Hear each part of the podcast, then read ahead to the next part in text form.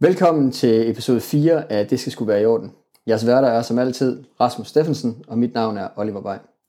I dag vil vi gerne starte med en section, hvor vi bare lige snakker lidt om, hvad der er sket siden sidst. Rasmus, hvad er der sket i dit liv siden sidst? Jeg har lige startet op med bulket igen. Jeg har lige været igennem det her minikort, som egentlig tog lidt længere end forventet. Der var lige nogle tilvænninger i forhold til at skulle have det til at passe sammen det hele.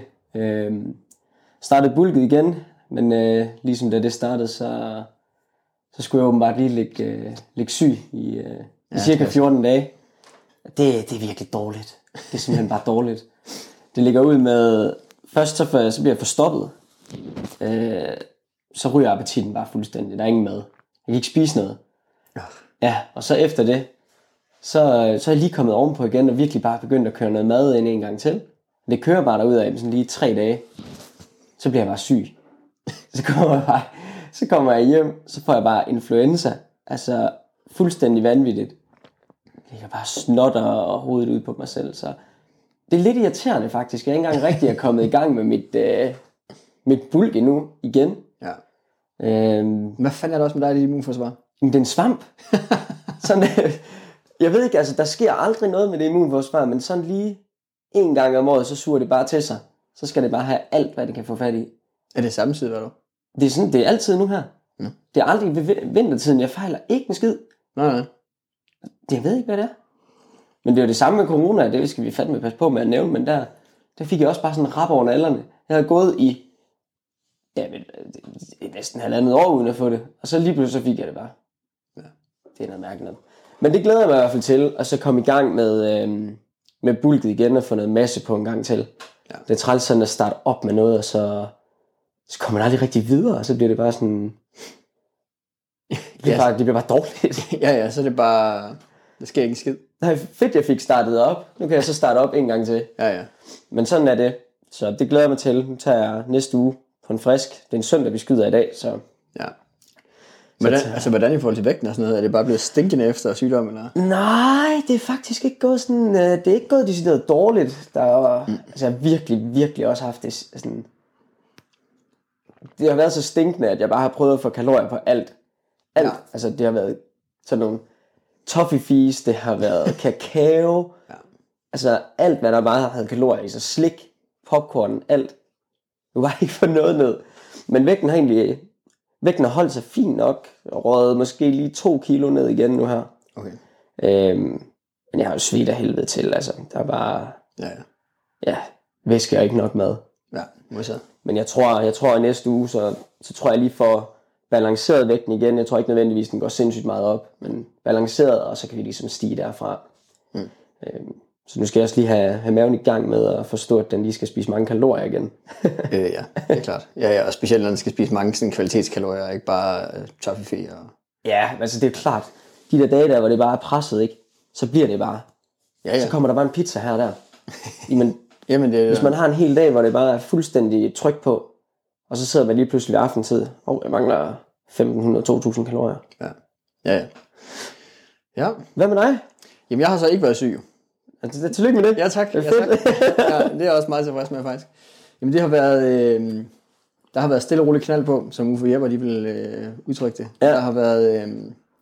jeg har startet et par nye klienter op, både in-person og online, og jeg har prøvet noget fedt i den sidste uges tid her, og få prøvet og omdannet den atletassessment, vi kører med atleter fysisk, få den omdannet til en struktur, hvordan den kan køre online, og få det testet af med en atlet, der skulle starte nu her. En britisk gymnast faktisk. Så jeg sendte afsted alle sådan beskrivelser og så videre, og så prøvede at få hende til at køre det igennem og filme det, og sende det retur, og så ligesom sidde og danne mig noget overblik og noget analyse ud fra de videoklip og de data, hun ligesom har meldt tilbage med. Så det har været sindssygt fedt at få lov til at få den kvalitet med over i vores online-del. Og det er klart, at der har selvfølgelig været nogle faldgrupper og noget, som man også justerer til undervejs. Men det har været super nice at prøve at få det der ekstra lag med på sådan den online-del også, at det giver bare noget andet, at man ligesom har noget data at tage udgangspunkt i fra start af. Ja. Vi snakkede om, at den fejlmauer, der nu engang er, når vi laver det online, den her athlete assessment. Ja. Ja, den er der, men det giver stadig mere et produkt, vi kan være tilfredse med, end hvis vi ikke lavede den her athlete assessment. 100%, ja, altså som minimum så har jeg jo noget video af, hvordan hun bevæger sig i forhold til sådan aktiv mobilitet, hvordan hendes passiv mobilitet er.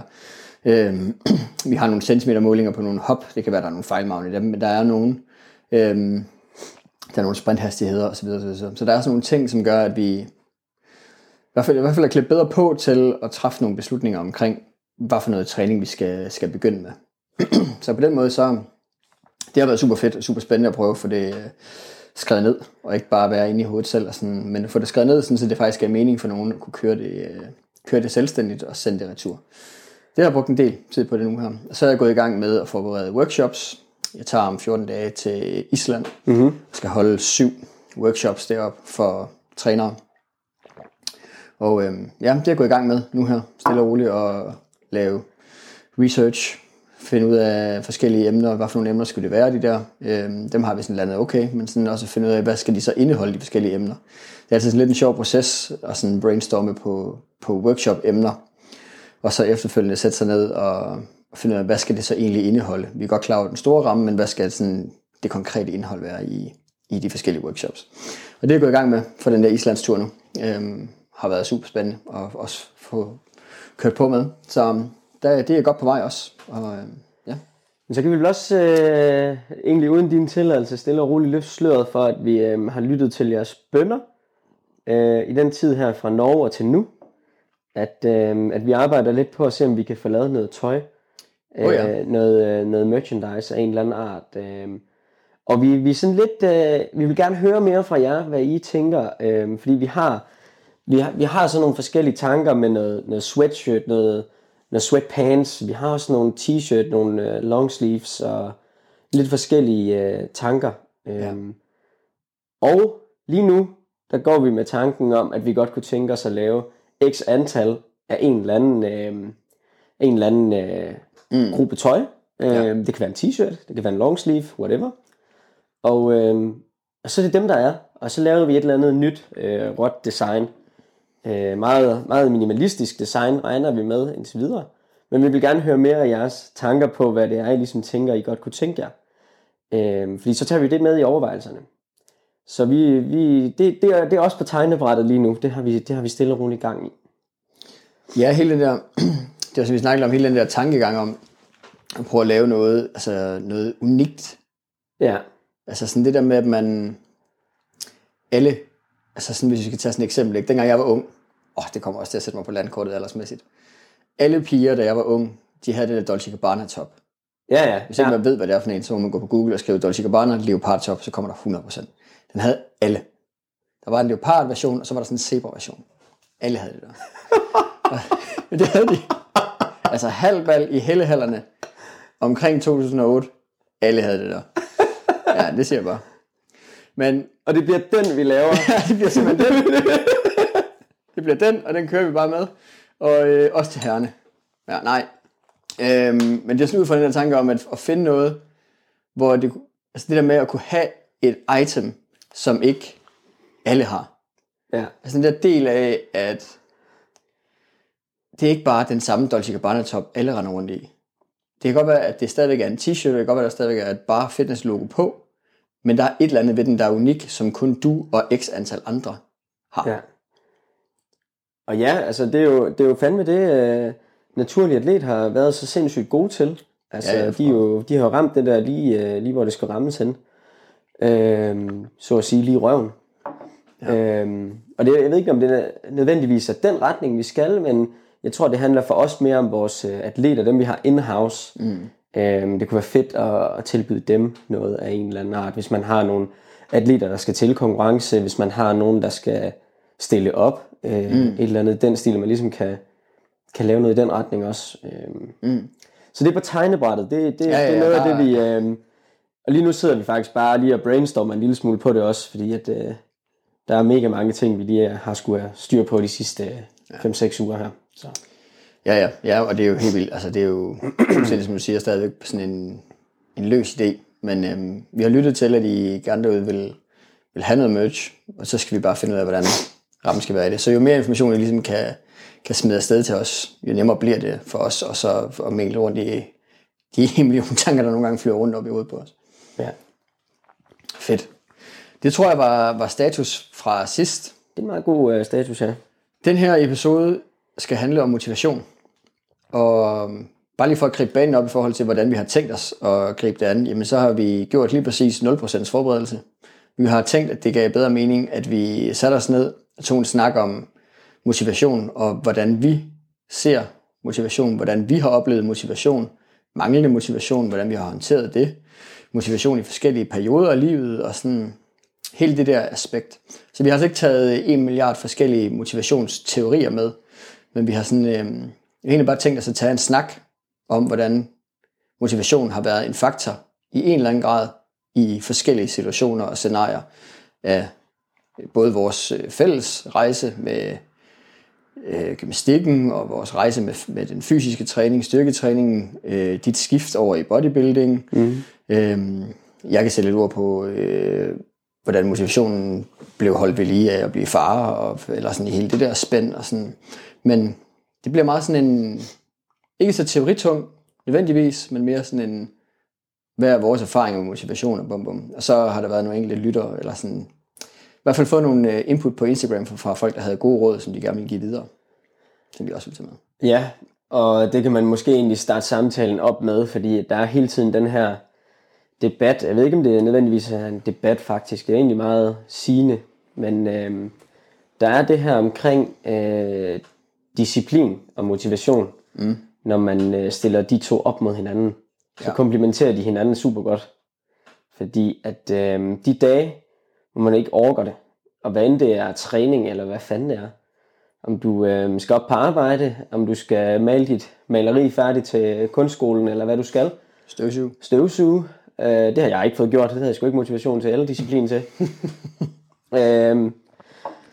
Men det er noget af det, der avler, at hvis man har disciplin til ligesom at komme op og gøre det, så kan det være, at man får en eller anden fed oplevelse, der gør, at motivationen næste gang er der. Men motivation er ikke noget, du kan forvente af dig. Motivation er ikke noget, der bare kommer eller går, eller det gør lidt sin egen ting, medmindre du virkelig bare brænder for noget, og ikke kan få det ud af hovedet. Ja. Og det er sådan, jeg har haft det med gymnastikken. Lige nu kan jeg mærke, at det er lidt mere, nu er jeg lidt mere loose i den situation, jeg er i nu med bodybuilding-delen. Ja. Og jeg har også dage lige nu, hvor jeg sådan er sgu ikke rigtig motiveret. Det har været en lang dag måske. Og så skal jeg også lige ind og træne. Selv efter man har været i et fitnesscenter og har trænet klienter og alt muligt andet, så skal man selv lige til at træne. Og så har jeg fundet ud af nu, at det er egentlig bare det der med at komme ind og få taget sit første working set. Ja. Det er der min disciplin, den skal være der. Til første working set. Ja. Efter første working set, så er det bare ren motivation derefter. Mm. Så forsvinder disciplinen, den har taget sin del af arbejdet. Og så bliver jeg bare fuldstændig opladt af energi og motivation, fordi så er jeg bare klar til at angribe. Ja. Og jeg har faktisk en lidt sjov historie. Vi har også snakket om den med min mor. Ja. Det er sådan lidt en sjov historie med... Hun var ved lægen, og nogle af hendes tal har ændret sig. Og det har hun været sådan lidt træt af. Hun har fået at vide, at hun skulle bevæge sig noget mere. Hun hader, som I inderligt fucking hader, at gå i fitness. Hun gider ikke træne. Virkelig overhovedet ikke. Ja. Og så, men hvorfor, altså, det gider du ikke? Nej. Nej. Det gider jeg faktisk, det gider jeg sgu ikke. Men jeg vil gerne være sund og rask, og se mine børnebørn og alle de her ting. Ja. Så hun bare, jeg er virkelig imponeret over det. Hun sender mig vitterligt et billede, 5 dage om ugen, på Messenger. Og jeg har ikke bedt om nogen billeder, jeg har ikke bedt om at hjælpe hende på nogen måde. Hun spørger ikke om hjælp. Nej. Nogle gange kan hun spørge, hjælper det her overhovedet det, jeg gør? Eller et eller andet. Ja, ja. Men hun kører bare på, mand. Det er bare ren disciplin. Hun gider ikke. Hun gider virkelig ikke. Hun har ikke motivation, når hun er dernede. Mm. Hun finder ikke motivationen. Hun gør det bare, fordi hun gerne vil være sund og rask. Ja. 5 dage om ugen, hvor man virkelig ikke gider noget, så gør hun det alligevel. Ja, det er sgu meget sejt, det der. Og det er jo lige præcis sådan sådan definitionsforskellen på motivation og disciplin. Ja. Det der motivation er jo i hvert fald for mig, det der, når at der er noget, jeg slet ikke kan lade være med. Når det glider? Ja. Når det bare kører? Ja, og når sådan, det er noget, jeg har virkelig lyst til det her. Ja. virkelig har lyst til det her, det er pisse sjovt, alt spiller bare. Det kræver 0% af min mentale energi at gøre det her. Og disciplin er mere den der, jeg ved, jeg skal det her. Det har jeg enten for at være sund og rask, eller det har jeg lovet mig selv på baggrund af noget andet. Eller sådan, jeg skal det her. Det kan godt være, det er stinkende lige nu, men jeg skal det her. Ja. Og så det at mentalt kunne presse igennem det, det er for mig er disciplinen. Så det er sådan forskellen på de to, kan man sige. Og jeg synes, det er fuldstændig rigtigt, som du siger, det ene er ikke, du kan ikke have det ene uden det andet. Fordi du kan sagtens være topmotiveret for et eller andet mål lige nu og her. Men hvad sker der så den dag, hvor du vågner og synes, jeg gider ikke rigtig lige. Men du vil jo stadigvæk gerne opnå målet. Ja. Så hvad fanden gør du så? Der er du nødt til at have den her disciplin-ting. Men det nytter jo heller ikke noget bare at have disciplinen, uden at have en eller anden form for underliggende motivation. Der er nødt til at være et eller andet bagved, der gør, at jeg kan finde frem til at grave mentalt i mig selv for at være disciplineret omkring det her.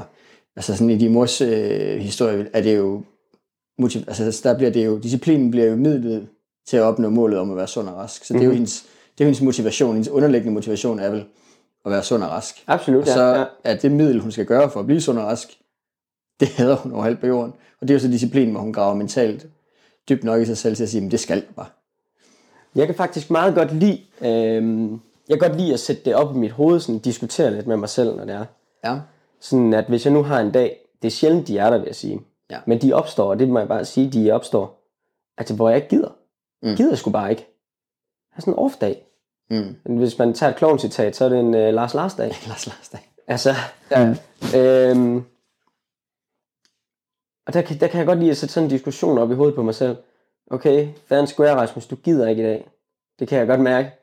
Men alternativet er, hvis du nu ikke gør det i dag, hvis du nu ikke tager ind og træner den her 1,5-2 timer ish, med et opvarmning og halløj, og man snakker lige lidt, og så går tiden. Hvad vil du så lave lige nu? Og så kan jeg godt nogle gange, men så vil jeg måske sidde og læse lidt, måske jeg vil kigge til nogle klienter, måske, altså, så spørger jeg mig selv igen, okay, hvor meget af det får du så prioriteret dig selv i? Hvor meget får du bare lavet noget for dig selv lige nu? Og så ville det alternativet være for mig, men så skulle jeg ud og gå en tur, så skulle jeg ud og cykle, så skulle jeg ud og spille discgolf, så skulle jeg et eller andet end lige præcis det. Og så er målet igen fra enden, jeg vil gerne op og stå på en scene, jamen så skal jeg ind og træne. Så fordi hvad er alternativet? Det er, at jeg ikke når mit mål, jeg får ikke trænet, og alternativet vil bare være, at jeg laver noget helt andet, der måske ikke engang gavner i den retning, jeg gerne vil. Jeg tror også, det er det der ikke sådan, det jeg sådan i hvert fald er kommet frem til mange gange, når jeg skal grave dybt i mig selv, det er, hvis jeg har styr på mit hvorfor. Ja, lige præcis. Hvorfor er det, jeg har lagt den her plan fra start af? Hvis jeg har styr på det, og sådan er ret grounded i at vide, hvorfor, så er det super svært at argumentere. Når man så diskuterer med sig, så er det super svært at argumentere for, hvorfor jeg så ikke skal komme i gang. Hvorfor skal jeg ikke let røven og komme afsted og få kørt min træning? Det er lidt nemmere, hvis jeg er sådan lidt fluffy på mit hvorfor. Hvorfor laver jeg fysisk træning? Jamen, det er der vel nogen, der synes. Jeg kan godt lide det nogle gange. Ja, jeg kan godt lide det. Det er nogen, der synes, der er godt for mig. Eller sådan. Det er det svært. Når man så skal diskutere med sig selv, så er det bare sådan, ja, det behøver jeg så ikke. Hvor hvis man har sat et mål i de tilfælde, at komme op og stå på en scene, sådan, det er mit hvorfor. Hvorfor træner jeg så hårdt, så meget? Hvorfor bruger jeg så meget tid på at træne? Hvorfor går jeg op i det på den måde? Jeg vil gerne op og stå på en scene. Det er mit hvorfor. Jeg vil derop og stå. Det er meget sværere at komme til at argumentere imod sig selv, når man kender sit hvorfor. Så det der med at lære sit hvorfor at kende, synes jeg er sindssygt vigtigt ind i hele det her arbejde med at være motiveret og disciplineret og sådan omkring. Det kan være hvad som helst, det behøver ikke kun være træning, det kan jo være alt muligt andet også. Men det der med at vide først og fremmest sit mål. Hvad har jeg sat mig et mål med det, jeg har gang i? Og hvorfor vil jeg gerne opnå det her? Ja. Jeg tror også for mig, at det er sådan... der opstår også nogle tidspunkter i ens liv. Nu kan vi lige drage tilbage til, at jeg har lagt syg. Der har jeg været noget så frustreret. Jeg har skrevet til dig, og nu går jeg snart fuldstændig amok. Ja. Altså fordi, så kan man bare mærke sit hvorfor. Sin motivation, sin iver efter at komme i gang. Så jeg ved godt, at jeg ikke skal til ned og træne, når jeg ligger og har det stinkende. Ja, præcis. Men så kommer alle de andre frustrationer. Ej, nu kan jeg heller ikke få spist. Jeg kan ikke spise noget. Hele den her uge, den er bare spildt. Og sådan, jeg vil ikke tænke alle de her ting, hvis det var, at målet ikke betød sindssygt meget for mig. Nej, det er det. Alle de her tanker vil slet ikke opstå. Så det er også noget af det, der fivler mig. Altså allerede i næste uge, der kan jeg bare mærke, det bliver fuldstændig sindssygt i næste uge. Ja. Så det tror jeg nogle gange også, det er det der med, at sådan, de tidspunkter, hvor der så ikke lige er noget motivation eller et eller andet, så prøv lige at tænke over dit hvorfor, eller sådan sætte en helt dimensional modsætning op. Sådan, lav noget helt andet, og så se, om du ikke kommer tilbage i den anden retning. Det kunne også være det der med sådan... altså nogle gange, når man er i de der perioder, hvor motivationen bare svigter helt vildt. Man synes bare, at jeg gider ikke, og jeg magter det ikke, og det er helt andet. Det kunne også være, at det var en periode, hvor man bare havde brug for lige at trække stikket. Ja. Og være væk fra det man laver normalt. Det kan være sin sport, eller sin fysiske træning, eller hvis det er lige op mod en konkurrence, eller måske et lortetidspunkt, men sådan ellers... Altså det der med måske nogle gange at give sig selv de der breaks, for faktisk at komme til at savne det lidt. Altså sådan, det har vi to også snakket meget om de der gange, når vi kommer hjem fra store konkurrencer, og sådan, skal man bare direkte fra en stor konkurrence hjem og klø på? Det kan der være nogle situationer, hvor det kan være godt. Eller skal man måske lige trække stikket og lige finde ud af, okay, nu har jeg godt nok brugt et halvt år på at bygge mit peak op mod det her. Nu skal jeg lige flade ud, og jeg skal lige mærke, at hvorfor er det egentlig, jeg gerne vil tilbage igen? Eller sådan. Mm.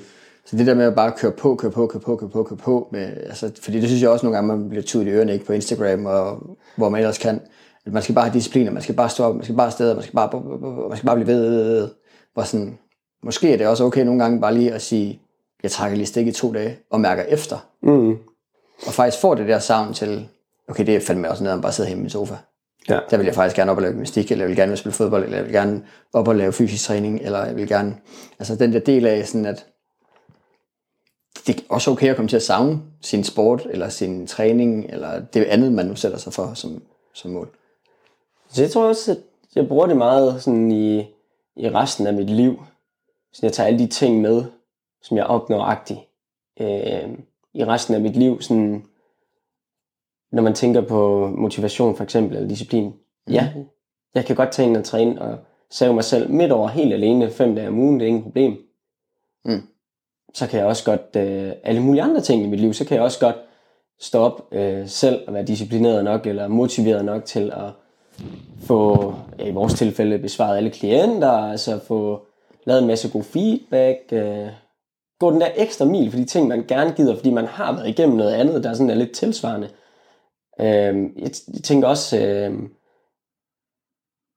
sådan min far der, han har været syg, ja. Og det har jeg snakket meget med ham om, sådan, de ting, som sportens verden har gjort for mig, i forhold til mit mindset med sådan noget der. Og det har han bare taget fuldstændig til sig. Mm. Så han bruger det bare nu.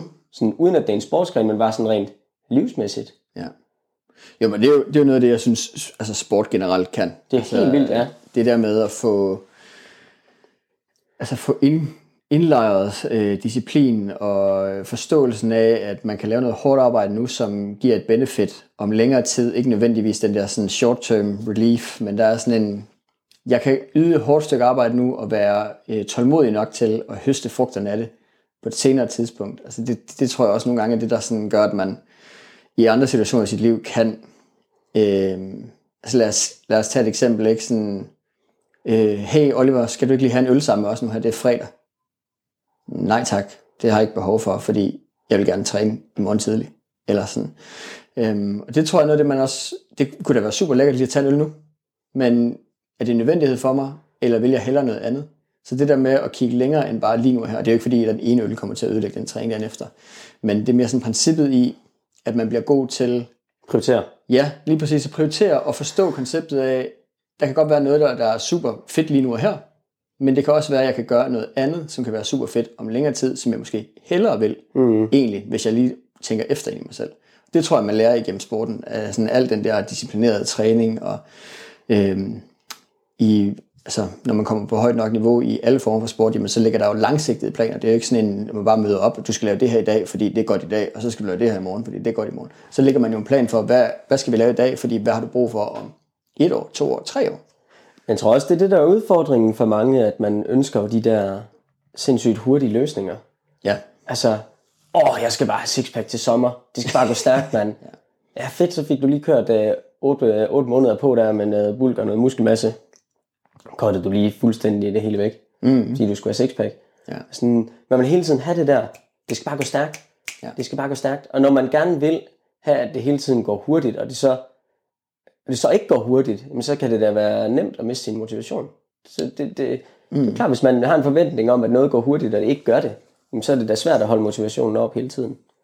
Ja, helt vildt. Og altså, det kan jeg da også godt mærke. Sådan, jeg ville da også ønske, at at jeg tog noget muskelmasse på hurtigere. Ja. Det gør jeg bare ikke. Altså, men jeg kan godt leve i, at det er et long-term goal. Jeg har gjort det før. Og så synes jeg da, at det også er vanvittigt meget motivation i sådan. Det tager lang tid, så når man så når det endemål der, så kan man sgu også klappe sig selv på skulderen. You did it, man. Ja.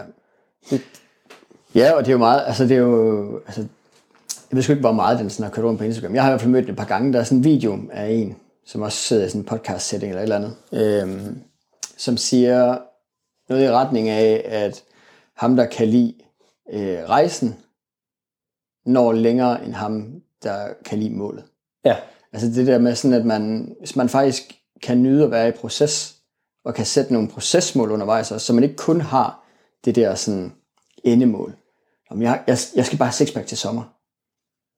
Ja, men hvad skal der så ske ind imellem? Hvad er alle dine processer ind imellem? Hvordan finder du glæde i at komme derhen til? Det er jo noget af det, som bliver vigtigt i hvert fald, når man sådan sætter, hvis man sætter mål, hvilket man jo oftest gør, når man går meget op i noget. Altså så sætter man jo et mål for et eller andet. Så det der med at kigge ind i os og sørge for, at der er, og nyde den proces, der er frem mod målet, er sindssygt vigtigt, også for den indsats og for den motivation, man har i processen.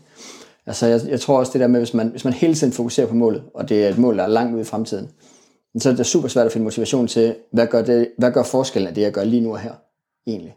Og så hvis man kan sætte nogle mindre delmål, hvor man kan se, okay, men jeg kan se, hvis jeg ikke gør det her i dag, så skubber jeg det her delmål, som måske er om 10 dage, det skubber jeg så til 14 dage i stedet for.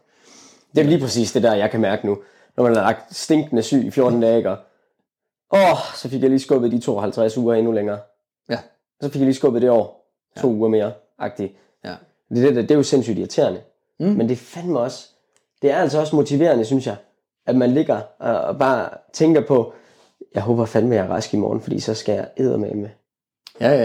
Altså sådan, ja. Jeg tror virkelig også, det er bare sådan, det kommer sig måske også af sit eget billede af sig selv, sådan, hvad man ser udefra. Det er svært at blive motiveret af sin egen tilstand, sin egen krop, sin egen kunnen. Det kan være inden for alt muligt sport, det kan også være bodybuilding, det kan være det ene og det andet. Hvis man ikke ser ud ligesom dem, man måske følger eller ser. Det kan jo både være en motivationsgiver, men det kan også være det fuldstændig modsatte. Fordi hvis man ikke føler, man kan opnå det, eller at man ikke ser de fremskridt, som man ser eller på sociale medier, så er det da svært. Så er det da virkelig svært at hvile i sig selv og føle ens fremskridt, ens egne fremskridt, og hvile i det, og sådan blive motiveret af, at man selv egentlig gør noget. Fordi man hele tiden ser noget, der er bedre end en selv. Så det handler også om, at man skal kunne hvile i at være i sit eget mål. Det her, det er mit mål. Jeg er ligeglad med alle andre. Alle andre må tænke lige det, de vil om, hvordan jeg ser ud, eller det ene og det andet. Men jeg er mig, og det er mig, der er inde og træner. Det er for mit mål. Dengang jeg var elitegymnast, der hørte jeg sådan en motivational speech, og det var egentlig ikke, fordi jeg manglede motivation, men det var egentlig mere det var sådan en sheep og lion mentality, sådan, hvilken en er man? Og der bliver der sagt, at når du ikke mere tænker over, hvad alle andre tænker om dig, og du kun tænker over, hvordan du selv er, eller hvordan du selv har det, eller hvem du er, så er du ikke mere et får, så er du så en løve. Og det synes jeg bare var sindssygt sigende. Det har siddet fast i mig lige siden. Sådan, hvil i, hvem du er, hvilket mål du har. Så når du er nede og træner, så er det noget, du gør for dig, og ikke for Instagram eller for alle andre. Det er bare for dig. Og hvis du synes, at det er sindssygt fedt, så smider du det på Instagram, og så synes du, det er nice. Og så, det gør jeg virkelig en dyd ud af lige for tiden, sådan at det, jeg lægger op på min Instagram, det er bare mig. Og så er der noget på sidebenene, altså der er ikke nogen sixpack, det er en god off-season, en god bulk-sæson, altså. Ja. Jeg skal ikke vise noget perfekt billede til nogen, jeg skal vise min rejse, det er mig. Jeg bryder mig om det her. En super god pointe, det der, at man også sådan ligesom skal, altså det handler om en selv, altså det handler ikke om, 10.000 andre mennesker, eller sådan. Det er jo mig, der har et mål. Det er mig, der har sat et eller andet form for mål, og det er jo min proces derhen, der er vigtig. Det er ikke vigtigt, hvordan Johnnys proces er. Det kan godt være, at Johnny han får gains hurtigere, eller bliver mere eksplosiv hurtigere, end jeg gør, eller and so what? Altså, det er jo min rejse, så det tempo, jeg har, er det tempo, jeg har. Jeg kan jo ikke, altså, meget af det er jo genbestemt i forhold til, hvor hurtigt tingene går og så videre. Sådan, det kan ikke gøre noget ved det. Jo, det kan jeg godt, men så skal jeg snyde. Og det er jo bare, det er super vigtigt, det der med ikke at sammenligne sig med andre, men at hvile i at finde fremskridt hos sig selv. Så kan det godt være, at de går en lille smule langsommere end Johnnys, men det er stadig fremskridt. Men jeg tror, når man sådan, hvis man prøver at kigge ind af, inklusive mig selv, så kan jeg da også godt spørge, hvad synes du egentlig? Hvad synes du, Oliver, om, når jeg står i den her pose her? Hvad tænker du? Sådan, jeg søger hele tiden det der, man søger jo det fra den anden, sådan, jeg synes, det ser sindssygt godt ud, eller sådan. Mm. Og så får man lige den accept der, så kan man så gå ned og brage den af igen. Ja. Der tror jeg virkelig, det er vigtigt for folk også. Og så kan man lyde nok så arrogant, eller nok så selvisk, eller jeg tror fandme bare, det ville være godt for folk nogle gange bare at stille sig ind i spejlet, og så bare lige sådan, kæft, det ser godt ud, mand. Ja. Sådan, ja, men det er fuldstændig rigtigt. Hvad er det nu i det, du er? Sådan, ja, kom væk fra den der jantelovs ting. Ja, fuck ja, den. Ja, fuldstændig. Og det siger vi, ja, det mener jeg faktisk også, vi siger i første afsnit, fuck janteloven. Ja, præcis. Hvil i, hvem fuck du er, og så nyd det. Ja, og turs, altså, det er også, jeg tror også noget af det der med motivation og sådan, ikke? Det handler også nogle gange om turs i sin mål højt. Ja. Altså, hvis man tør åbne sin mund og sige, det her, det er mit mål, så kan det godt være, at man får noget hate. Det kan så godt være, at der vil helt sikkert være nogen, det gør sgu nas, det der. Der vil helt sikkert være nogen, som kommer og siger, hvorfor det når du ikke, eller hvorfor det, eller hvad. Og sådan, i hvert fald for dig og mig, ikke? Sådan, den der lille gnist, den kan fandme tænde et motivationsbål, der var et år. Altså bare sådan, jeg skal satme vise dig. Ikke? Så man kan vælge, når man åbner sin mund og siger sin mål højt, og møder den der sådan lille, for det gør man, hvis man lige, specielt hvis man sætter ambitiøse mål, så møder man nogle gange nogen, som ikke forstår dine mål. Det er fint nok, det må de gerne. Det er deres, du har dit eget.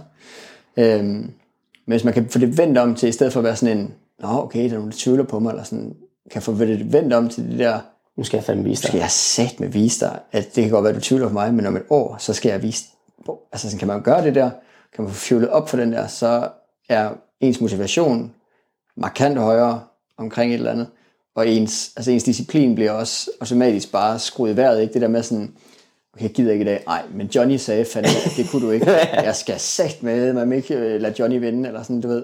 Og det kommer også an på, hvor meget konkurrencemenneske man er, og så videre. Men altså, hvis man bare er som os, og har lavet sport på eliteplan, så har man det der et eller andet sted i sig, og kan ikke slippe det. Altså sådan, man har den der sådan ignition, hvor det bare sådan, det kræver ikke super meget. Jeg kan tydeligt huske det der. Jeg sagde efter, at jeg stoppede min karriere, der sådan, nu er jeg fandme det her bodybuilding, og det har været en drengedrøm, lige siden jeg var 5 år gammel. Mm. Men så valgte jeg noget andet og prioriterede det, og nu har jeg bare muligheden for det. Giv fuld gas på den. Og så kan jeg huske, at der er nogen, der har sagt, ej, det mener du ikke. Det skal du sgu ikke. Ja. Og bare det der med, det skal du sgu ikke. Og nu skal jeg det virkelig meget. Nej, jeg skal det meget nu. Jeg skal det simpelthen så meget nu. Ja, og det tror jeg, du har fuldstændig ret i, det der med at få det vendt til, at man bare, okay, nu gør jeg det 2 gange, og så tager jeg billeder af det, og så sender jeg det til ham, når jeg er færdig. Ja. Det ville være sådan, jeg havde det, også selvom jeg aldrig nogensinde ville tage billeder af det og sende det til den person, men det ville det, der var kører ind i mit hoved. Fint. Ja. I'll do it twice, og så sender jeg lige billeder til dig. Ja. Jamen, og det er jo lige præcis det der, ikke sådan, man har jo 2 muligheder, når man møder modstand. Og modstand kan jo være eksternt, altså folk, der ikke tror på ens projekt. Det kan være en selv, der begynder at tvivle, eller ikke, eller i det her tilfælde af motivation, at den bare ikke er der. Og ja, sådan, det er bare nederen. Den modstand, man møder der, man kan jo forhandle på 2 måder. Man kan lægge sig ned, og så kan man græsse not over det, eller man kan vælge at bare bestemme selv. Op, lille Hans, op og i gang. Ja, man kan vælge at bestemme selv, og jeg ved godt, det lyder super nemt, og lige til, det kræver ret meget mentalt, og det er ikke noget skjult på, og ikke noget sådan, hey, kæmpe high five, hvis du kan det her mentalt, så er du god. Man kan bare tage eksemplet med at stå op om morgenen. Fuldstændig rigtigt.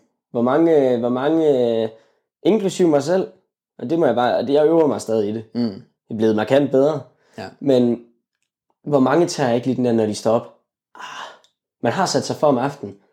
Når jeg skal op kl. 7 om morgenen, så kan jeg lige nå det. Ja. Så ringer væk ud, og det er kl. 7. ej, vi tager lige 10 minutter mere. Mm. Allerede der, så har man lige lavet den der, man giver lige sig selv lov. Ja, men det er jo lige præcis det der, ikke, med, at sådan, jeg møder modstanden, vi er gået og ringer. Det er tydeligt, det er nederen, det er jo sundt for mig, bla bla bla. Der kan man vælge den rute af. Jeg giver lige mig selv et kvarter mere. Det kan også godt være, der er situationer, hvor man er gået og det er fint, ting og bla, bla. Det må man gerne. Ja, præcis, men, sådan, men der vælger man bare den rute af, sådan, det er også sundt for mig, det er også lidt hårdt, jeg giver mig selv noget mere tid. Man kunne også vælge en rute, der hedder, ja, det er meget muligt, at det er hårdt, og det er i og også sundt for mig, men nu står jeg fucking op. Ja. Altså det, og det er de to handlemuligheder, man har, og det tror jeg også er noget, man skal sådan finde ud af med sig selv, hvordan fungerer ens hjerne bedst til det der. Det kan sagtens være, der er nogen, der fungerer bedst i at vide fra på forhånd, jeg kommer til at have den diskussion, og jeg kommer til at give efter. Hvis man kender sig selv godt nok til det, men så kan man jo også sætte væk ud 6:45. Så fra start af har jeg givet mig selv muligheden for, at jeg ved, at jeg kommer til at snuse den i kvarter i morgen. Men jeg vil op 7:00. Jamen, det er fint nok, fordi så ringer mig væk og bare første gang kvarter tidligere. Så giver jeg mig selv muligheden for, at jeg godt ved, at jeg er lidt en tøsedreng. Mm. Sat i gåseøjne om morgenen, men jeg kommer stadig op til den tid, jeg gerne vil. Så jo bedre man kan kende sig selv i de der situationer, af hvor man møder modstand, jo bedre er man jo klædt på til at træffe de valg, som man egentlig gerne vil. Altså jeg kan egentlig også godt, jeg kan godt lide det der med, at man kan lyve lidt over for sig selv. Sådan, det må du lyve dybt. Ja, jeg gør det virkelig tit. Jeg tager så meget fra gymnastikkens verden dengang, og det har jeg faktisk taget direkte fra Michael Jordan af, hvis man har set The Last Dance med ham, hvor han bare, efter jeg havde set den, det der med, at han sætter nogle scenarier i hovedet på ham selv, som slet ikke er sket. Mm. Bare for at få ham fueled op. Nå, du har sagt det her om mig. Det har jeg aldrig sagt. Det har du. Sådan, han havde det bare så meget inde i hovedet, og jeg kan bare tydeligt huske det. Det var det samme, jeg gik rundt og tænkte til konkurrencen. Det skulle du fandme ikke have sagt, det der. Det er sådan den mindste ting. Ja. Sådan, det kan også være, at man bare har sagt, hold kæft, du var god i dag egentlig. Og man selv synes, man var lidt dårlig, og så bare har taget det. Okay, det var en provokation, det der. Mm. Eller sådan, og der kan jeg egentlig godt lide at lyve over for mig selv nu. Sådan, hvis jeg er nede og træne, det er lidt pinligt. Men hvis jeg er nede og træne, så kan jeg godt sådan, okay, alle kigger nu. Det er fandme et vigtigt sæt, det her. Sådan nogle åndssvage scenarier overhovedet på mig selv, bare for virkelig at få fyldt det op. Ja, nej, det er meget sjovt. Jeg kan godt lide at bruge det sådan, altså ja, jeg ved det sgu ikke. Det er meget sjovt. Det virker, det får mig bare til at blive sindssygt øvrigt, når jeg er nede og træne. Jo, men det er jo, altså... Jeg tror meget i det her, den her snak om motivation og sådan, ikke, at whatever fucking works. Altså sådan, jeg er da fuldstændig ligeglad, hvad det er. Altså i bund og grund er jeg ligeglad. Så længe du ikke gør skade på nogen, og sådan, hey, whatever works, brug det. Anvend det til at sådan få den motivation og få den energi, du har behov for at komme igennem det, du skal, fordi du har lagt en større plan. Men, og jeg tror egentlig også, det giver sådan lidt sig selv, fordi hvis man har det største idol, man nogle gange har, inden for whatever. Jeg er fuldstændig ligeglad med, om det er en forfatter, eller om det er en bodybuilder, eller om det er verdens bedste performance coach, eller hvad fanden det nogle gange er. Hvis den person er med dig, eller sidder ved siden af dig, så kommer du 110% til at gøre dig 20-30% bedre. Du kommer til at gøre dig mere umage. Ja. Sådan vil det være. Og det kan jeg bare huske fra konkurrencer. Nogle af mine konkurrenter har nu... bliver man lige 10% bedre sådan der. Mm. Sådan. Ja. Og det har jeg tænkt over, hvis man nu kunne bruge det der også, altså sådan snyde sig selv til at bruge det der, sådan i sin egen situation, og sådan, når man er inde og træne selv, hvis man bare kunne få de der 10% ekstra, sådan lægge det i en gang imellem. Ja. Det er sådan noget, der motiverer mig. Nu kan jeg bare nævne en situation med, jeg har Ibsen som coach jo. Ja. Og der var jeg oppe at have en session med ham. Jeg var fuldstændig mindblown, da jeg kom derfra. Fordi, at jo, han pressede mig hårdt, men det var bare det, jeg gjorde mig bare lige de der 10% mere udbage i alting. Ja. Og det sad i mig, da jeg kom hjem. Fordi det skal fandme ikke hedde sig til de næste træninger, jeg har selv, at jeg ikke gør det. Nå, altså at du førhen har kun yde 10% mere, men ikke har gjort det. Ja, eller sådan, det har jeg ikke været bevidst omkring. Ja. Indtil at jeg sådan lige fik øjnene op for det, da jeg kørte hjem. Okay. Ja, jeg kunne mere. Det er fandme for dumt. Så det sætter jeg bare sådan nogle scenarier i hovedet på mig selv for at få det der til at bare køre. Ja. Giver god mening.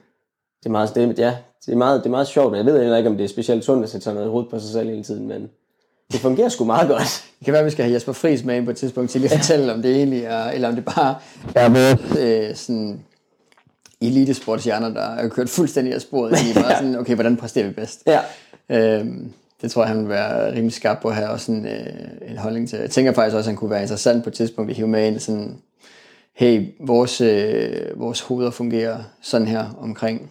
Alt. Ja, men også sådan, hvad siger teorien egentlig i forhold til de og de ting osv.? Jeg har haft en dialog med Jesper omkring mit, op mod konkurrence der. Og der, altså, det endte med bare mere at blive bevidsthedstræning, fordi han ville ikke forsøge at ændre noget, der fungerede. Nej. Og så var der en eller anden, der sådan sagde, jeg har også næsten det samme mindset som Rasmus. Og så sad Jesper, det håber jeg kraftedeme ikke. Jeg tænkte, okay. Hvad skal det betyde, Jesper? Ja. Jamen, og det er jo rigtig nok. Altså, man kan sige, i de verdener, vi bevæger os i, altså sådan bodybuilding og sportsperformance og sådan, men jeg skulle bare nogle gange nødt til at have det der mindset. Altså det, hvis man kommer til mig og gerne vil køre et sportsperformanceforløb op mod at blive så vanvittigt god, altså blive den ene procent, lad os sige inden for fodbold, den ene procent, der bliver professionel, eller lad os sige inden for... Jamen det kræver det der. Jamen det er det. Det er jo lige præcis det der, det kræver ikke sådan, uanset hvad det er, hvis du vil være en del af den ene procent, både på national eller på verdensplan, men det kræver bare, at man har den der egenskab til at æde sig selv en gang imellem, og finde de der værktøjer, som gør, at man yder det ekstra. Det tror jeg nogle gange sådan, at det udsprang af hele det her af, at vi, det man fik med fra sportens verden, og sådan, så kan det godt være, at nogen synes, det er en lille smule ekstremt, og man sådan nogle gange også sådan, hvorfor kan du ikke spille ludo for sjov? Ja, det kan jeg så ikke. Men til gengæld så ved jeg også, at hvis jeg sætter mig for noget i mit liv, om det så er sport eller træning eller noget andet, så ved jeg, hvad det vil sige at gå all in og give det 100%, og jeg ved, hvordan jeg kan gøre det, fordi jeg har gjort det igennem sportens verden og alle de der forskellige ting. Og det tror jeg er en ting, som virkelig, virkelig mange vil have sindssygt godt af at få med. Derfor synes jeg, at sport er så vigtigt, også for sådan unge mennesker og generelt og børn osv., at man ligesom har en opvækst, hvor man dyrker sport og prøver at komme i en eller anden form for sportslig situation, hvor at man oplever den der disciplin, hvordan man virkelig får inkorporeret den der del, får lov at lave noget konkurrence i en eller anden form. Sådan, det er jo 4 år at sige, at børn og unge mennesker må lave konkurrence efterhånden, men jeg synes virkelig, det er vigtigt, at man lærer det. Specielt fordi man også nogle gange bare kommer til at stå i den stinkende situation af at tabe, som er sindssygt svær, og som er mega udfordrende for motivationen. Det er da super nederen at tabe noget, og komme hjem og så tænke, nu skal jeg så igennem hele projektet en gang til. Men hvis man der kan finde ud af at få det vendt og finde ud af, hvad er det så, hvordan får jeg brugt det her nederlag til at motivere mig, til at give mig mere disciplin, til at arbejde en lille smule hårdere indtil næste år osv. Den læring, der ligger i det der, den tror jeg på kommer til at klæde en på til rigtig, rigtig mange ting i ens liv. Så jeg synes virkelig, det er vigtigt perspektiv. Lære at vinde, lære at tabe, lære at arbejde hårdt frem mod noget, man virkelig gerne vil opnå. Det synes jeg, det er sporten virkelig gerne. Jeg tror også, der er noget i, at... de der små ting, man gør hver dag, som øger ens disciplin, dem kan man jo også bare bruge. Man skal bare være bevidst om, at man faktisk har disciplin. Jeg kender mange, der siger, jeg har sgu ikke ryggraden til det. Men det har du jo egentlig, fordi du står op, du gider ikke på arbejde. Men du står op, og så tager du på arbejde. Det er disciplin. Tag afsted, fordi at du har disciplin til at tage afsted, for ellers har du ikke nogen penge. True. Så du har disciplin. Du er måske bare ikke helt... opfange selv, at du har disciplin nok til at kunne gøre andre ting også. Fordi hvis man kan samle de der små ting hele tiden i løbet af dagen, der er jo sindssygt mange ting. Man kan sige, først starter vi med at stå op. Har du disciplin nok til at komme op, når din vækkeur ringer? Eller at snuse det lige meget, men at du kommer op? Ja. Det er disciplin. Har du disciplin nok til at få lavet dig noget god morgenmad? Hvad end du kan lide? Har du disciplin nok til at tage på dit arbejde? Har du disciplin nok til at arbejde, når du er på arbejde? Eller går du ud og på toilet i 5 kvarter? Ja. Har du disciplin nok til at lige køre op og handle, når du kører hjem? Fordi så skal du ikke bestille takeaway. Altså der er hele tiden sådan, der er sådan en rute igennem ens dag hele tiden, hvor man bruger disciplin. Men man måske bare ikke er bevidst om. Så det der med, jeg har sgu ikke ryggrad til, jeg skal sgu i byen med alle gutterne i dag. Altså sådan, ja, det er en god idé. Gør det. Fedt nok. Du skal bare huske, du har disciplin til at egentlig lade være, hvis du ikke vil det. Ja. Eller så, som du siger, måske prioritere de gange, du gør det. Så når du gerne vil det, så gør det. så gør det. Hvis du ved den fest der, hvor det bare er sindssygt, tag afsted. Gør den af. Jamen, og det, for mig det er i hvert fald også noget af det, der sådan... altså... Specielt omkring alkohol er det jo sådan, for mig og dig jo. Ja, præcis. Altså, sådan, jeg er jo virkelig sådan, hen over de sidste 10 år af mit liv, sådan, ændrer mine alkoholvaner ret markant, ikke? Sådan, fra at gå fra at være ung og fyre den maks af, og bum bum. Og det er jeg godt klar over, det er sådan en helt naturlig proces også, at jeg bliver ældre og bum bum. Men stadigvæk, jeg så... der er så mange andre, der går fra fyre den af hver weekend og så videre til ikke at gøre det, men så drikker de vin hver aften, eller når de nærmer sig de 30, eller så begynder de at drikke vin hver aften, eller det er meget vigtigt for dem til deres måltid. Og fint, hvis det er en prioritet, du har, det gør dig glad, fint nok. Bare vær bevidst om, at det er et aktivt valg, og ikke noget, du bare gør på automatik. Mm. Der er jeg jo bare gået en anden vej og sagt, jamen det skal jeg ikke. Og hvis jeg skal drikke alkohol, så skal det være fordi, at vi drikker alkohol, altså det er det, der ligesom er sådan, så er det nytårsaften, eller så er det til grøn koncert, eller så, hvor det ligesom har et formål at sige, nu tager vi i byen, og så drikker vi os sgu stive. Altså sådan, jeg ser ikke nødvendigvis formålet i den der, lad os sætte os ned og drikke, så deler vi lige en flaske rødvin her til aftensmaden. Så bliver jeg sådan lige semifuld. Hvorfor det? Det har kun negative konsekvenser for mig i morgen. Der er ikke noget positivt for mig i at sidde der og være semifuld. Det handler ikke om, at jeg ikke kan tage en enkelt øl en fredag aften, eller et eller andet sådan, men det der... Men der er også noget kultur i det der med, at det er hyggeligt. Ja, ja. Man hygger sig med det. Og det tror jeg også, at altså, når man... Nå, men det er også det, jeg har mødt en milliard gange, at man ligesom sætter ord på den del af sådan, jeg har valgt alkohol relativt meget fra i mit liv. Hvorfor har du det? Det er da fanatisk. Ja, måske, men... Eller også er det fanatisk at gøre det. Jamen, det er sådan, hvordan man ser det. Det er fuldstændig, hvordan man ser det, ikke? Men sådan, det er jo min motivation, det er jo min disciplin ind i. Jeg har et større mål. Jeg vil gerne kunne træne bedre, jeg vil gerne kunne yde mere i mine træninger, så passer det bare ikke, at jeg skal drikke alkohol hver aften, når jeg står op klokken 5 om morgenen for at tage ned og træne. For mig er det blevet en anden ting. Hvis jeg skal, fordi jeg får stinkende mange tømmermænd. Ja. Det er helt sygt.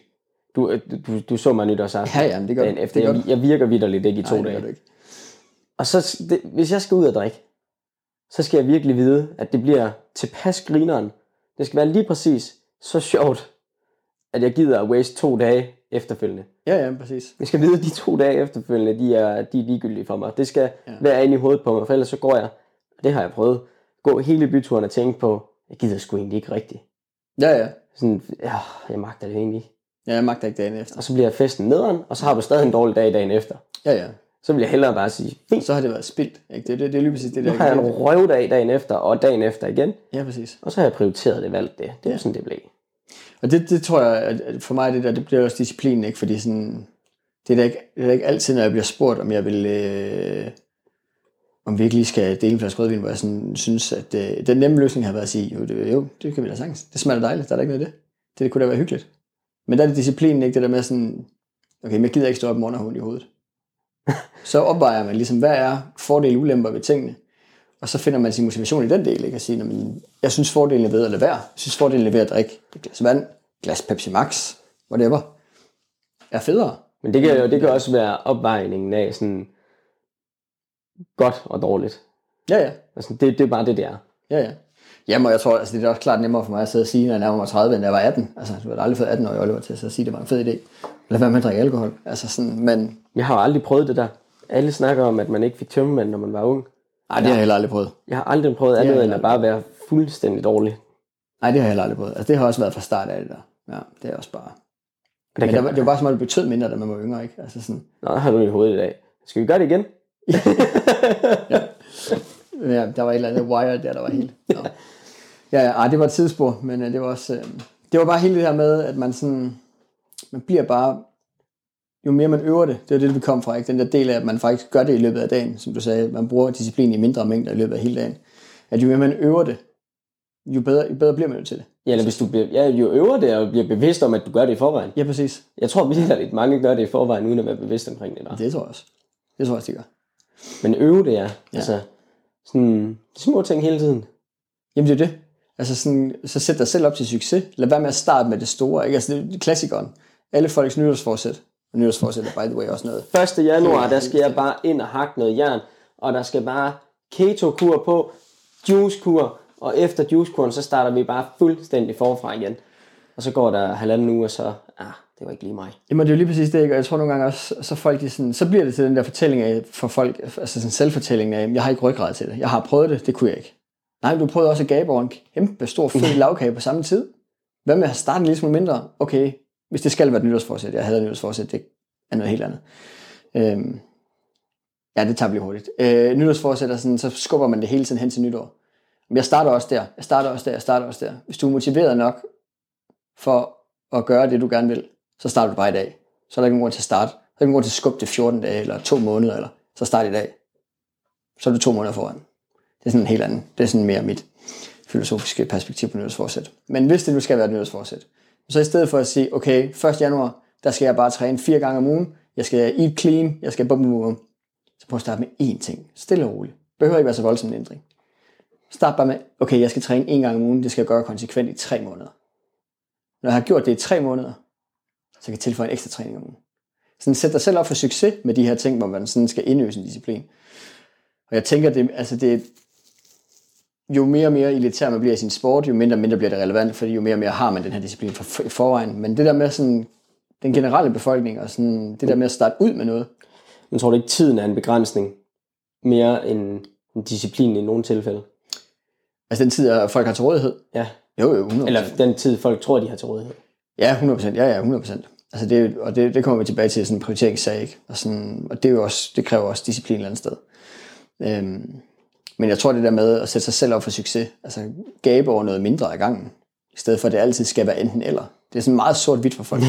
Så, altså, nu har jeg selv lige siddet og sige, at jeg har skåret ret meget alkohol fra i mit liv. Det er jo stadigvæk ikke helt sort-hvidt. Altså, jeg har ikke sagt, vi kan sagtens sidde og drikke en øl eller 2. Vi kan også tage ned og få en drink. Præcis. Det skal bare være i den rigtige, sådan, det skal bare være et aktivt valg, og i den rigtige setting, hvor man sådan siger, nu er det nu. Eller sådan, det har man taget et aktivt valg om, at det vælger jeg til, så vælger jeg noget andet fra, og omvendt. Og det tror jeg, der er rigtig mange mennesker, der er helt sort-hvid med det der, ikke? Sådan, okay, men så 1. januar, så spiser jeg aldrig sukker igen. Okay. Jamen, det der er med et voldsomt projekt, ikke at spise sukker. Altså, nu klarer mange produkter, der indeholder sukker.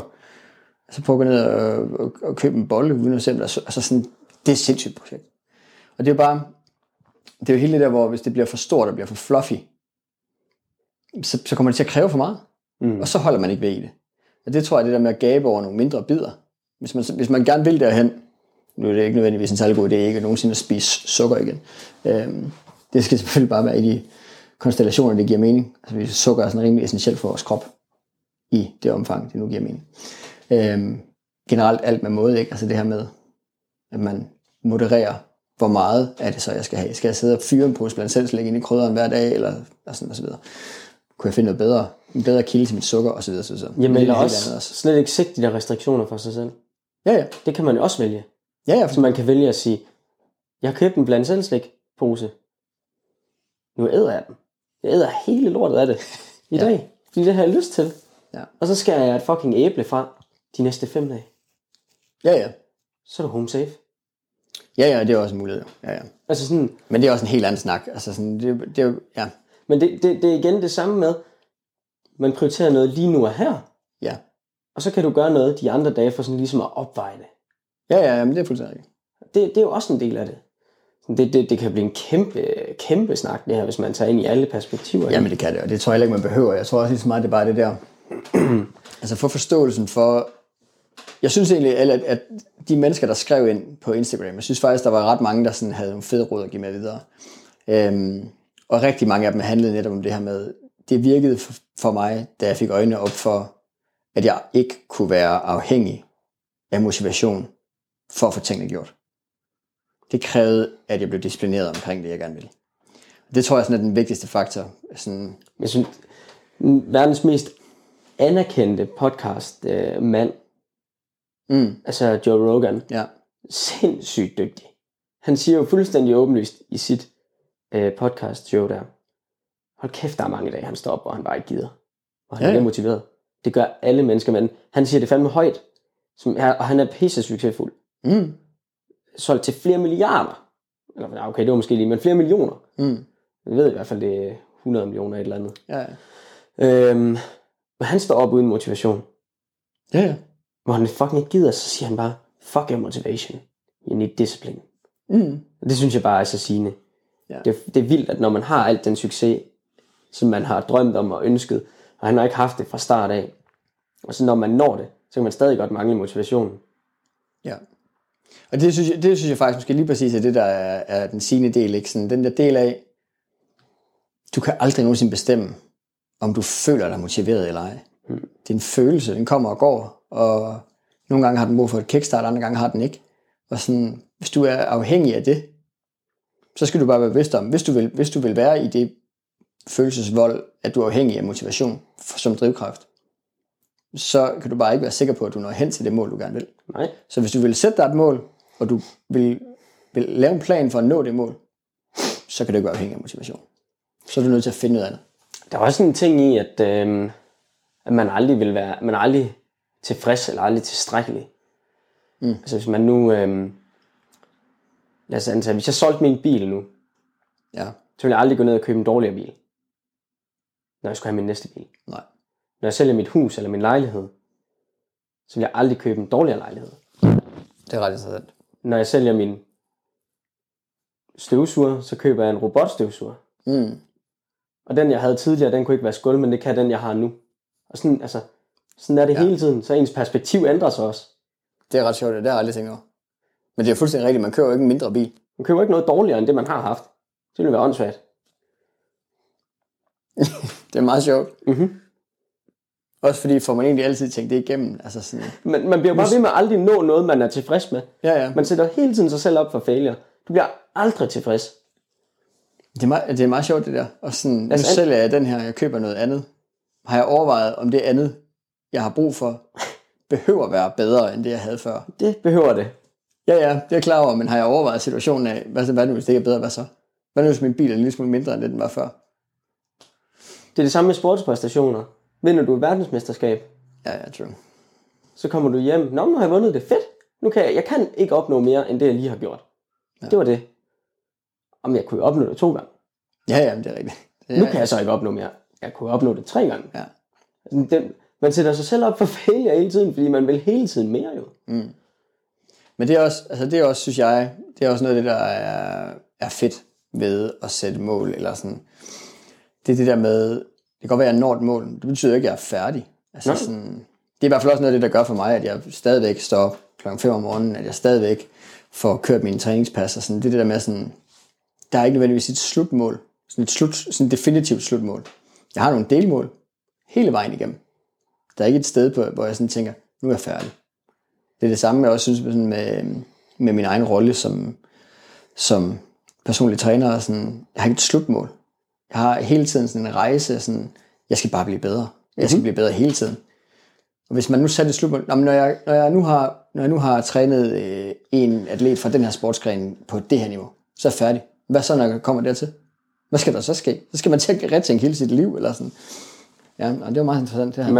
Det var derfor, at jeg sagde i starten med, det der med at blive nu bare tilstrækkelig. Bliv nu bare tilfreds. Gå op i, hvad du gerne vil, dit mål. Ja. Det handler om, at du skal være tilstrækkelig. Ja. Fordi det er det samme i bodybuilding-verdenen. Hvornår skal man så være tilfreds der? Så man tager et kilo muskelmasse mere på, man ser måske ud på en lidt anden måde, og fedtprocenten kommer ned, og bla bla bla. Mm. Ja, men næste år, der kunne det lige være lidt vildere. Og næste år kunne det lige være lidt vildere. Men hele tiden. Så kommer man aldrig til at være tilfreds. Så lever man i en boble af at være utilfreds hele tiden. Men så man aldrig kan være tilstrækkelig. Men er det ikke også okay at have de der, at næste år skal være bedre end sidste år? Mm-hmm. Man skal bare være bevidst om, hvornår synes jeg selv, at jeg er tilstrækkelig, så det ikke bliver en negativt ladet. Ja, og finde tilbage i processen. Ja.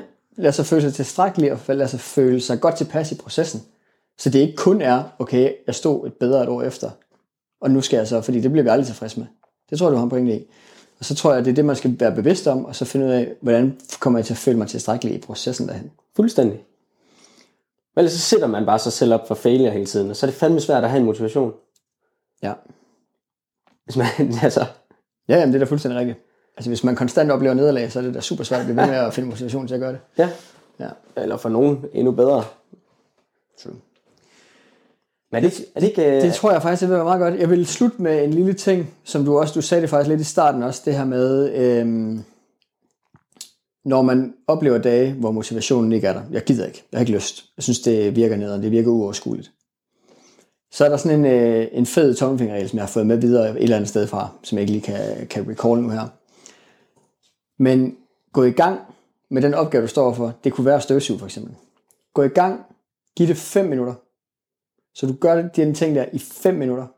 Når du har gjort det i 5 minutter, du sætter en timer, når du har gjort det i 5 minutter, så skal du tage stilling derefter. Skal jeg fortsætte, eller skal jeg stoppe? Mm. Du kan gøre begge dele. Begge dele er fint. Men du skal gå i gang og være i gang i 5 minutter. Du vil opleve, at det er meget, meget sjældent, at du har været i gang med noget, en eller anden opgave i 5 minutter, og så ikke, som du også sagde med dit første working set, og så ikke finde ud af, du gør det fandme lige færdigt. Så hvis du kan det, giv dig selv en 5 minutters regel. Kom i gang, kør 5 minutter, og så stiller dig selv spørgsmålet. Fortsætter jeg, eller stopper jeg? Mm. Og det værste, der kan ske, hvis du stopper, så har du stadig gjort 5 minutter i dag. Så lad os sige det med støvsugeren derhjemme. 5 minutter. Det værste, der kan ske, det er, at du har støvsuget en eller anden del af dit hus på 5 minutter. Så gør det igen i morgen, så får du støvsuget en ny del af dit hus på 5 minutter. Altså sådan. Så det værste, der kan ske, det er, at du får gjort den opgave, du står overfor i 5 minutter. Og så skal du finde ro i, jeg startede, jeg gjorde 5 minutter, det gad jeg fucking ikke. Så stoppede jeg. Eller at jeg startede og fandt ud af, hey, nu kan jeg lige så godt gøre det færdigt, nu er jeg i gang. Det tror jeg vil være sådan mit pro-tip nummer 1 til at håndtere de der situationer, hvor det ikke er fedt. Det tror jeg vil minde om, at så vil jeg lige minde om bare egentlig, at de dage, hvor man ikke gider, at man kommer afsted alligevel, det gør bare, at de dage, hvor man gerne vil afsted, bare er dobbelt så nemme. Og endnu mere fede. Og det gør også, at man har været afsted på en dårlig dag, det gør, at man kan gøre det en gang til. Man har bevist over for sig selv. Så det kan også være et perspektiv lige at have med her til sidst. Ellers så vil vi sige tusind tak for at have lyttet med her til episode 4 af Det Skal Sgu Være I Orden. Vi håber, at det her emne om motivation gav inspiration til at arbejde videre med alle jeres træningsmål osv. Husk, at I altid er velkommen til at skrive ind til os på Instagram i forhold til potentielle emner, spørgsmål, merch. Ja, smid endelig lige noget information omkring, hvad for noget merch I synes, der kunne være top nice også. Og ellers så håber vi, at I vil lytte med, når episode 5 udkommer om cirka en måned.